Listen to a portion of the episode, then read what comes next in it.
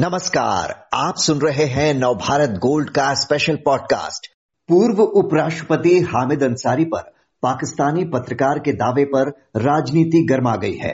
पत्रकार का दावा है कि अंसारी के निमंत्रण पर वो पाँच बार भारत आए और यहाँ से खुफिया जानकारी जुटाकर आईएसआई से शेयर की। बीजेपी जहाँ इस मसले पर कांग्रेस पर हमलावर है तो वहीं हामिद अंसारी ने तमाम आरोपों को बेबुनियाद बताया है। इस मसले पर विस्तार से बात करते हैं वरिष्ठ पत्रकार राशिद किदवई से, जो आज हमारे साथ हैं। राशिद जी, कैसे देखते हैं आप इस पूरे मामले को? देखिए ये आ, ऐसा मामला है जिसमें समझ में नहीं आता है कि आदमी हंसे या रोए। देखिए हमारे देश में मुझे लगता है कि एक राजनीतिक शिष्टाचार की कमी आ, हुई है खासतौर से 2014 के बाद। इससे पहले इससे पहले भी जो पंद्रह लोकसभा गठित हुई उसमें वैचारिक सिद्धांत धर्म आस्था तमाम चीज़ों को लेके राजनीतिक दलों में आ, में मतभेद थे। लेकिन कभी भी इस तरह से लोगों की नियत और नीति के ऊपर इस तरह से शक नहीं किए गए उंगली नहीं उठाई गई। मैंने एक पुस्तक भारत के प्रधानमंत्री के नाम से लिखी है जिसमें मैंने काफ़ी इस मामले में पूरी रिसर्च भी करी। तो तमाम प्रधानमंत्री जो देश में चौदह हुए सबकी अपने जो दूसरे उनसे पहले के जो प्रधानमंत्री रहे थे उनके प्रति एक सम्मान का भाव था। खुद अटल बिहारी वाजपेयी, जो एक युवा सांसद थे उन्नीस सौ बासठ में जब चीन की लड़ाई हो रही थी तो उन्होंने जवाहरलाल नेहरू को उस समय के प्रधानमंत्री को एक तरीके चुनौती भरे अंदाज में कहा कि आप संसद का सत्र बुलाएँ चीन की लड़ाई के बारे में और लड़ाई के बीच में ही सत्र बुलाया गया, जिसमें वाजपेयी जी ने अपनी बात रखी और तमाम राजनीतिक दलों ने और जवाहरलाल नेहरू ने जो उस तरह थोड़ी रक्षात्मक मुद्दे में थे, उसका जवाब दिया। तो ये परंपरा है। 2017 में एक पहली बार एक एक मुझे थोड़ी सी अनहोनी बात, अटपटी बात लगी जब गुजरात का चुनाव चल रहा था और उस समय प्रधानमंत्री नरेंद्र मोदी ने कहा कि मणिशंकर अय्यर के घर में जो जितने पुराने देश के जो पाकिस्तान में उच्चायुक्त रह चुके थे, उन लोगों का एक मीटिंग हुई थी। खुर्शीद अहमद कसूरी की किताब थी, वहाँ डॉक्टर मनमोहन सिंह भी मौजूद थे और उस पर कुछ ऐसा रंग देने की कोशिश की गई कि जैसे पाकिस्तानी या पाकिस्तानी तत्व जो है वो गुजरात चुनाव के ऊपर नज़र रखे हैं उसको इन्फ्लुएंस करने का प्रयास कर रहे हैं। उस पर कांग्रेस ने बड़ा हंगामा मचाया और उसके बाद अरुण जेटली जी ने, स्वर्गीय अरुण जेटली जी ने उस मामले को रफा दफ़ा किया। एक रेजोल्यूशन पास हुआ, जिसमें सरकार की तरफ़ से जो उस समय जो बातें कही गई थी, उस पर एक अघोषित रूप से खेद प्रकट किया गया। तो ये बातें हामिद अंसारी साहब, जो भारतीय फॉरेन सर्विस के व्यक्ति रहे हैं। उनका वो कई देशों में भारत के राजदूत रहे। सबसे लंबे समय तक वो यूनाइटेड नेशंस में भारत का उन्होंने प्रतिनिधित्व किया है जहाँ पाकिस्तान को उन्होंने कई बार करारी मात दी और जो ऐसे संवेदनशील मुद्दों के ऊपर भारत का बड़ा पुरजोर ढंग से अपना रुख रखा। अब हम आते हैं जो जो जो मूल बात है कि देखिए, एक तो आपको या जो भारत टाइम्स के पाठक हैं, जो सुनने वाले हैं, उनको समझना चाहिए कि देखिए, देश में काम करने का तरीका होता है। जो हमारी जो गुप्तचर विभाग है या आर है या सूचना तंत्र है या पुलिस है, उसके ऊपर कोई सरकारें आती जाती रहती है, उसका काम करने का तरीका ऐसे ही रहता है। अगर कोई आईएसआई का एजेंट या कोई पाकिस्तान का शरारती तत्व जो था, वो एक्टिव था 2010 में तो उसको उस समय क्या कार्रवाई हुई? इसका भी आ, सरकार को बताना चाहिए। अच्छा उस समय अगर चूक हुई कार्रवाई नहीं हुई तो उसके बाद चौदह से अभी बाईस में हम आ गए। उस मामले में क्या कार्रवाई हुई? क्या हम एक पाकिस्तान में बैठा हुआ एक व्यक्ति जो शरारतपूर्ण ढंग से अगर कोई बात कहता है हम उसकी बात मानेंगे? या हमारे देश की विदेश सेवा का जो व्यक्ति रह चुका है जो राजदूत रह चुका है जो उपराष्ट्रपति रह चुका है जो किसी राजनीतिक दल से भी नहीं जुड़ा है क्या हम उसकी बात माने? जी। आपका कहना है कि किसी ने अगर शरारतपूर्ण बात कह दी सीमा पार से तो क्या लगता है, ये पाकिस्तानी पत्रकार ने ये बात क्यों कही होगी? और अगर ऐसे गंभीर आरोप लगा रहे हैं तो इसे किस तरह से लेना चाहिए? किस तरह से सरकार इसे ले?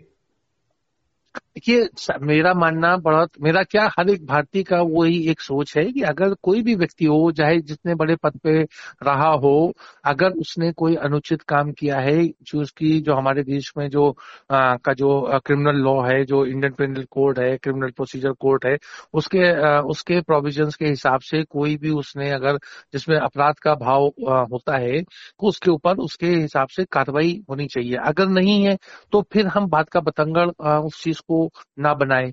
बात देखिए जो चीज़ होती है, जो उन्होंने कहा है और हम जानते हैं कि पाकिस्तान का एक भारत को लेकर के बहुत सा, जब से ये विभाजन हुआ है, तब से पाकिस्तान जो है, वो भारत के प्रति एक ईर्षा का भाव रखता है। कुछ ऐसी बातें हमेशा करने की कोशिश करता है। जो भारत में जिस तरह से हमारे आपसी संबंध हैं, रिश्ते हैं, विभिन्न समुदाय के राजनीतिक दलों में, वो चीज़ भी उसको खटकती है। तो एक ऐसे आदमी को एक टारगेट बना करके कि जो भारत का राजदूत रहा है, जिसने पाकिस्तान को यूनाइटेड नेशंस में कई बार पटखनी दी। उस आदमी के बारे में ऐसा बात कहें कि जिससे लोगों के मन में भ्रम पैदा हो और एक राजनीतिक वातावरण जो बनाने की कोशिश हो रही है, उसमें आग में घी डालने का काम हो। तो तमाम चीज़ें हमें बहुत सतर्क रहना चाहिए। देखिए, मैं आज बिल्कुल साफ़ कह रहा हूँ कि अगर किसी भी तरीके के वो दोषी हैं, कहीं उनसे कोई भूल चूक हुई है, कोई कमी रही है, उस पर जो भी कार्रवाई है, वो कार्रवाई होनी चाहिए। क्योंकि हम एक कॉन्स्टिट्यूशनल डेमोक्रेसी है रूल ऑफ़ लॉ है। लेकिन अगर नहीं है तो वो सम्मानित व्यक्ति है, उसके ऊपर हमें उंगली उठाने से पहले दस बार सोचना चाहिए। जो मुझे जानकारी है, जिस सज्जन की बात कर रहे हैं, जो ये नुसरत जैदी, इनका बहुत ये एक तरीके के, वहाँ के एक जोकर टाइप के आदमी है।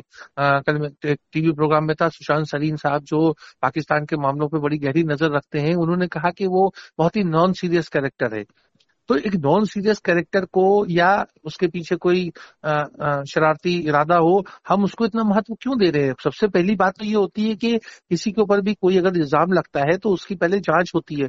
जाँच हो, अगर जाँच में कुछ पाया जाए तो उसके खिलाफ, उस व्यक्ति के खिलाफ कार्रवाई हो। अगर जाँच में ऐसा कुछ नहीं निकलता है तो जो लोग, और ये बात देखिए, सत्ताधारी दल की तरफ़ से आ रही है, प्रवक्ता की तरफ़ से आ रही है।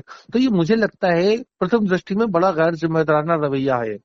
जी, आपने कहा कि सत्ताधारी दल की तरफ़ से ये बात आ रही है, बीजेपी लगातार कटघरे में खड़ा कर रही है कांग्रेस को। कांग्रेस ने इसे बीजेपी का दुष्प्रचार बताया और कहा है कि सार्वजनिक संवाद का स्तर गिरा रही है। तो क्या इस मामले में गंभीरता के बजाय अब राजनीति हो रही है और ये उसी में मामला खो जाएगा?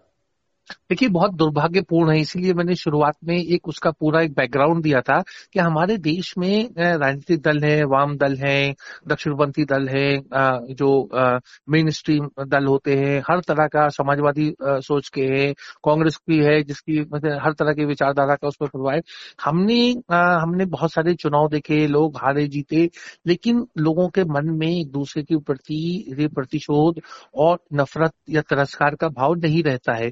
इंदिरा गांधी ने इमरजेंसी लगाई, कितने साल कितने सारे लोगों को जेल में बंद किया और पारस्परिक संबंध क्या थे? जब लोग, जब संजय जी की मृत्यु हुई एयर क्रैश में तो वही अटल बिहारी वाजपेयी, वही लाल कृष्ण अडवाणी वही ज्योति बासु, सब जाकर के वो चंद्रशेखर उनके सामने रोए। तो हम्म। ये हमारे देश का एक हमारी ए, आ, ये जो हमारी एक आप जिसको कहे कि सिविलाइजेशनल रूट्स हैं या हमारा हमारा ये सोच है हमारा ये कैसे काम करने का तरीका है जब अटल मैंने अपनी किताब में कई उल्लेख किए हैं कई चीज़ों का जब आ, आ, जब भारत ने जो न्यूक्लियर टेस्ट किया था पोखरण टेस्ट जिसे हम कहते हैं तो अटल बिहारी वाजपेयी ने उसके बाद उसका पीवी नरसिम्हा राव को श्रेय दिया कि इन्होंने काफ़ी तैयारी कर रखी थी। बात खुल के नहीं कही कि अमेरिकन दबाव की वजह से ये नहीं कर पाए और ये कर दिया। लेकिन श्रेय अपने विरोधी को दिया या उनसे पहले जो प्रधानमंत्री थे। हम्म। जब राजीव जी की मृत्यु हुई राजीव गांधी की तो खुले संसद में अटल बिहारी वाजपेयी का भाषण है और उन्होंने कहा कि आज मैं ज़िंदा हूँ क्योंकि राजीव गांधी की वजह से क्योंकि मैं एक समय कुछ मुझे बड़ी स्वास्थ्य संबंधी समस्या आ गई थी और राजीव गांधी ने मुझे एक डेलीगेशन में भेज करके मेरा अमेरिका में इलाज कराया। तो ये हमारी राष्ट्रीय धरोहर है ये हमारी सोच है कि लोग एक दूसरे का इतना ख्याल करते हैं।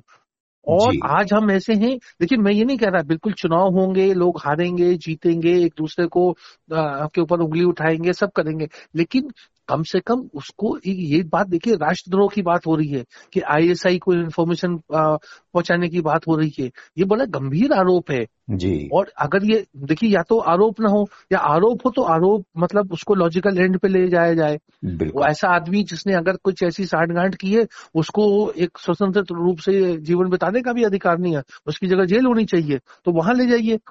जी, और जैसा आप कह रहे हैं कि एक साजिश हो सकती है पाकिस्तान की, भारत में समुदायों में फूट डालने की, जैसा वो हमेशा से करता आया है तो तुरंत रिएक्ट करने के बजाय मामले को संवेदनशील तरीके से हैंडल करना होगा। बहुत बहुत शुक्रिया राशिद किदवे जी आपका।